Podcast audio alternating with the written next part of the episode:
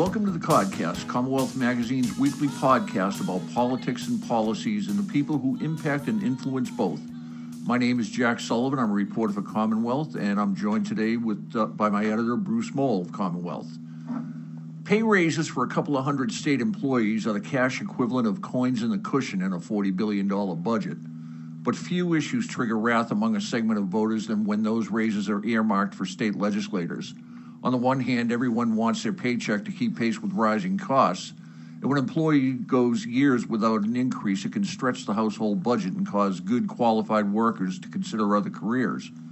But for many looking at legislative pay hikes, it's not just about the money, or even about the money, but also the process surrounding the action that many view with cynicism, skepticism, and derision.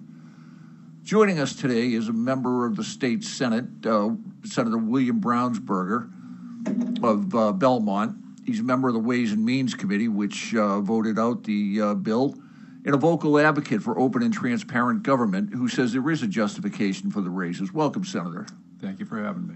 Um, I think we have two connected but separate issues here. Um, it, it, the first is whether there's a valid rationale for the raises, and uh, the other is the process.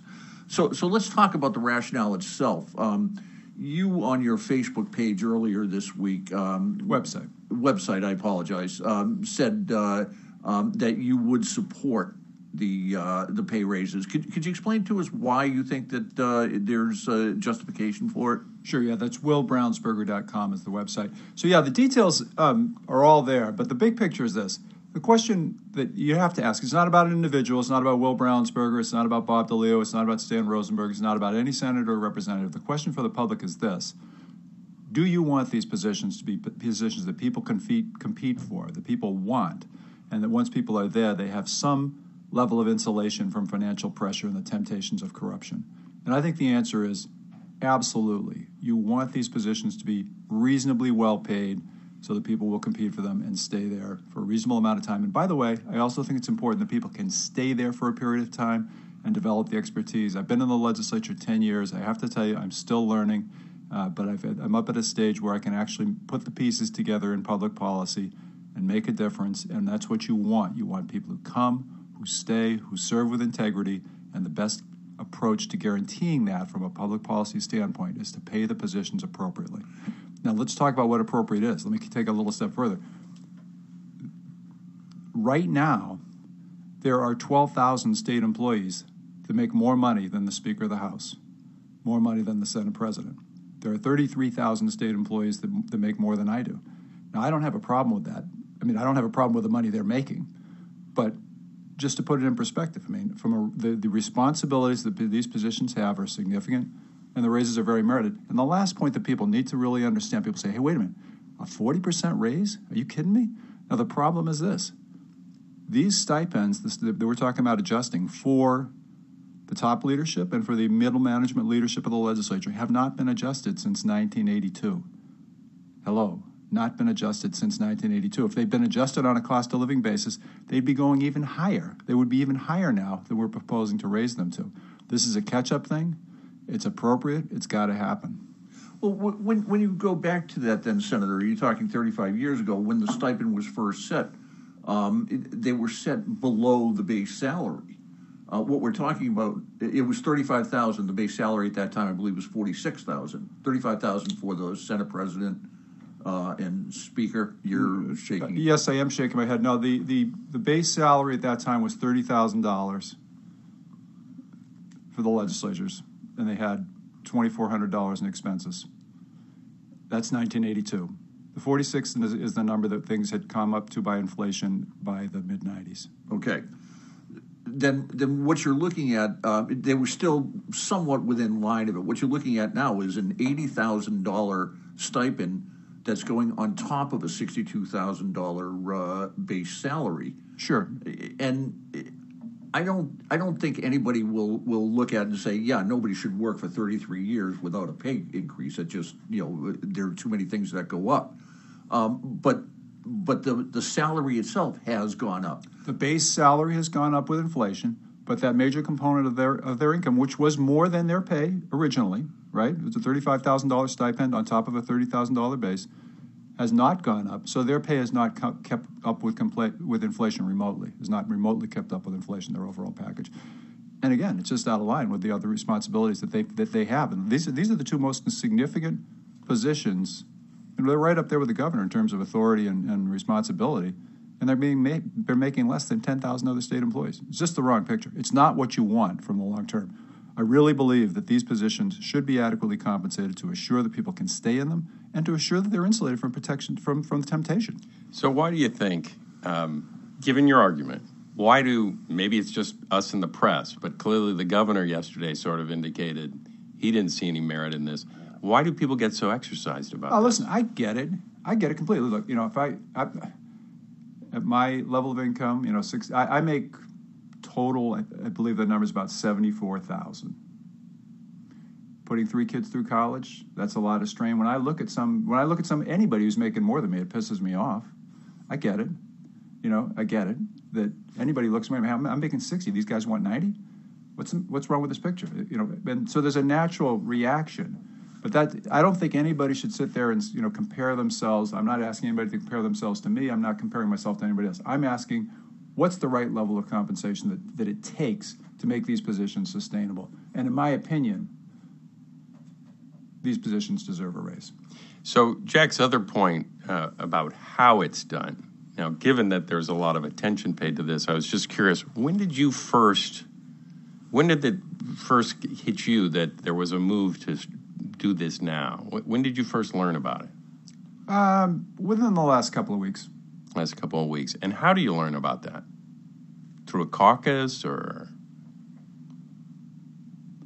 I mean, I'm honestly trying to remember when I first read, learned about it, whether I read it in the press or whether I heard it in a caucus. But it's, you know, obviously there's been a lot of conversations over the past couple of weeks. But I was thinking about it this morning because I think uh, the public first heard about it when the Speaker and the Senate President issued a one paragraph little release that said this two year old report was going to be, there's going to be hearing on it at, at, up at the State House. sure.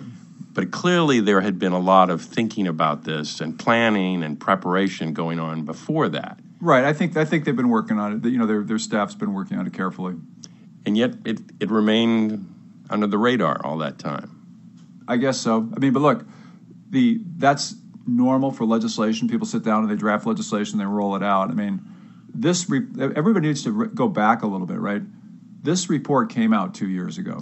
It did come out two years ago. The process that, that those people went through was a public process. They held hearings. They had a great website. They have a great website. You can link to that from my website, willbrownsberger.com. This is all transparent what their recommendations are. It's very detailed. And in fact, the recommendation what they're doing for the Senate President and the Speaker in, in, the, in, this legislation is actually underneath those recommendations. Now you can say, oh well, we should have just been talking about it nonstop for two years. I don't think so. Look, this is the right time to bring this up. It's the start of the session. People get their ducks in a row and they bring things up at the start of the session. I'm fine with that. And we're going we're going to address it now and then we can move on to other things. I don't think really the public wants us to spend the next two years talking about our pay raises, and I don't think they'd be happy if we spent the last two years talking about their pay raises. We've pay raises. This is a relatively minor. I think it's an important public policy issue, but we shouldn't spend the next two years on it. Nor should we spend the last two years talking about it. Let's get it done. Let's move on to criminal justice reform, which is my top personal priority, and uh, let's you know energy policy and renewable, et cetera, et cetera, addressing inequality, make sure everybody gets a job. There's a lot of things we need to do. I think it's appropriate to do this and move on. Well, it, it, in that vein, uh, Senator, when you know you talk about criminal justice being you know one of your key issues, um, openness and transparency is also one of your key issues. You have been identified with that pretty much since you came into the yep. Senate. Yep. When, when you look at this bill, you, you, talk about the, the report and the recommendations. Well, one of the things that the, the report did not do was recommend any hikes for the judiciary. Um, they got a, a raise about three years ago the judiciary was added in there. Some thought, well, maybe that's just to give them cover, or maybe to expand it, or maybe make it equitable. Turns out that uh, you cannot, um, that judicial compensation is not subject to the initiative petition. Therefore, once this passes, it cannot be subject to a uh, ballot question. The people can always put an initiative petition on the ballot if they want to. That you're, I think you're right. I'm not sure, but I, I believe you're right about how the uh, the repeal thing would interact with this. But this does not take away the position, the ability of people to put a question on the ballot to address any particular part of these pay raises other than judicial pay raises. Can you understand the cynicism, though, when somebody hears that, when they say, well, the Constitution says that, you know, you can't repeal it, and, and then now this is tucked in three years after they get a raise? Their compensation, I'm not as deep on the whole judicial compensation thing, right? I mean, I've focused very carefully on the um, legislative compensation. But if you look at the um, judicial compensation and compare to what, what other judges are making across the country, just for cost of living, these raises will bring them up to roughly average around the, around the country. So the raises are appropriate for the judges. Their judges, these are numbers that are fixed by statute. This is what we should be doing: is adjusting them more re, uh, regularly to avoid them getting way behind or anybody getting way behind. So I don't have a problem with there being judicial increases in this thing. Now, I want to come back to the issue of transparency. I think every legislator, you know, is going to handle this differently in terms of how they communicate their work with their constituents. But I, but I've been, but I've been very upfront, and I put it out on my website. I've, I've emailed, my, emailed my list with thousands of people on it. I've emailed other lists to, you know, to, to let people know what we're doing here, and I'll stand behind it with the level of transparency that that I've had with my constituents, and, and that and that and that as a result of that, by the way, I'm having on behalf of all of the public. Um, you know, because people are listening to this podcast, people are seeing me on Jim Braude. I'll stand up for this. But uh, again, and um, to give a little pushback when you talk about the process itself, there was a hearing um, on the report last week, the first hearing since it came out. And like you explained, the, the report came out two years ago. Last week they had a hearing on it. Um, very little testimony, very little uh, questions. Um, the bill T- TV was there. Public was there. Anybody could have come. But nobody said anything really. That, that's their choice. That's their choice. Um, but then the bill came out on Monday, voted on on Wednesday um, in the House. Uh, today is Thursday that we're recording this. It'll be in the Senate today. It'll be in front of the governor by Friday, whether he vetoes it or not. It'll be in the uh, governor in front of the governor today. It'll be in front of the governor this afternoon. Then, um, and. It, people look at it and they say that you, you wait until you know June 30th to get a lot of other things done, and sometimes even further. Yet this gets fast tracked through. Um, how how do you justify that when you look at some of your other issues, criminal justice, like, for instance? Some things move fast, some things move slow. We got upskirting done in two days. People liked that. Uh, people were happy we did that. You know, and then something gets, doesn't get done. It takes too long. People think t- it takes too long. This is something that actually for all the politics around it, this is not rocket science, right? This is not rocket science. This is not a deep and complicated public policy issue. These are a bunch of people who haven't got a pay raise in 35 years, except, you know, the base has gone up, but the, the stipend is not. These, and, and we should fix it. This is not rocket science. The things that take a while, yeah, that's, that's rocket science. I mean, you know, energy policy, that's really complicated. It's really hard to put your mind around. This is not hard to put your mind around. And so the things that are simple and it's time to be done, are done quickly. And that's the way it should be. That's what you want from your legislature. What's your take on Governor Baker? He sort of hinted yesterday that he'll join his Republican colleagues in the legislature and and oppose this. Uh, do you think that's just pure politics or? You know, I I I, uh, I, think the governor. I have a ton of respect for the governor. He has his right to his opinion. Uh, you know, he does his job. I do mine. Uh, I, am not going to accuse him of playing politics with us. Uh, you know, he, he, may have a heartfelt conviction that these, you know, a difference of opinion a little bit off the beaten track. I, I'm curious. We came back to this session, and you know, last session, the Speaker and the Senate President seem to have a, and the Senate and the House quite often seem to have a prickly relationship. You know, fights over committees and everything. And the two leaders seemed to sort of bury the hatchet at the beginning when they agreed on how legislation was going to move and everything. And now it, it may be just me, but on this issue and marijuana and a handful of others where they've taken action fairly quickly toward the end of the last session at the beginning of this. Is there a new sort of House, Senate, or more cooperative? Or what, what do you sense? No, I honestly think they have. I think they've been working really hard to you know build trust, build um, build understanding on a variety of issues. I've seen that on the criminal justice issue. I'm really hopeful that in the coming uh, you know over, over the, the, this this coming session and a series of measures. We're going to do some significant things in criminal justice, and I think you know we've, we've had that that CSG process, which has had people you know face to face talking about issues, and, i and I'm sure they've been doing that in other forums. and just you know developing the rela- the kind of relationship that you want them to have, which is you know a relationship. And no, we don't always agree, but we're going to work together. We're going to work things out and, and move forward together. So I'm actually very pleased to see that we worked out the um, the rules issues and squared that away. So we're starting the issue. You know, we're not going to start the year with a big fight over rules. I mean, again, is that's that's that's what you want from your legislature. You want them to work together. It is what you want, but it seemed like there was a pretty wide gulf uh, last year, uh, uh, and not just between those two people, but the Senate and the House in general. Is there? You know what? I, I there's uh, that's media, that's staff. Uh, you know, I, have got a I, I've got a wonderful relationship, and I've always had a consistent, wonderful relationship with each of the reps. You know, who's who represent the same people I do in my district, and I and I think you know it's not.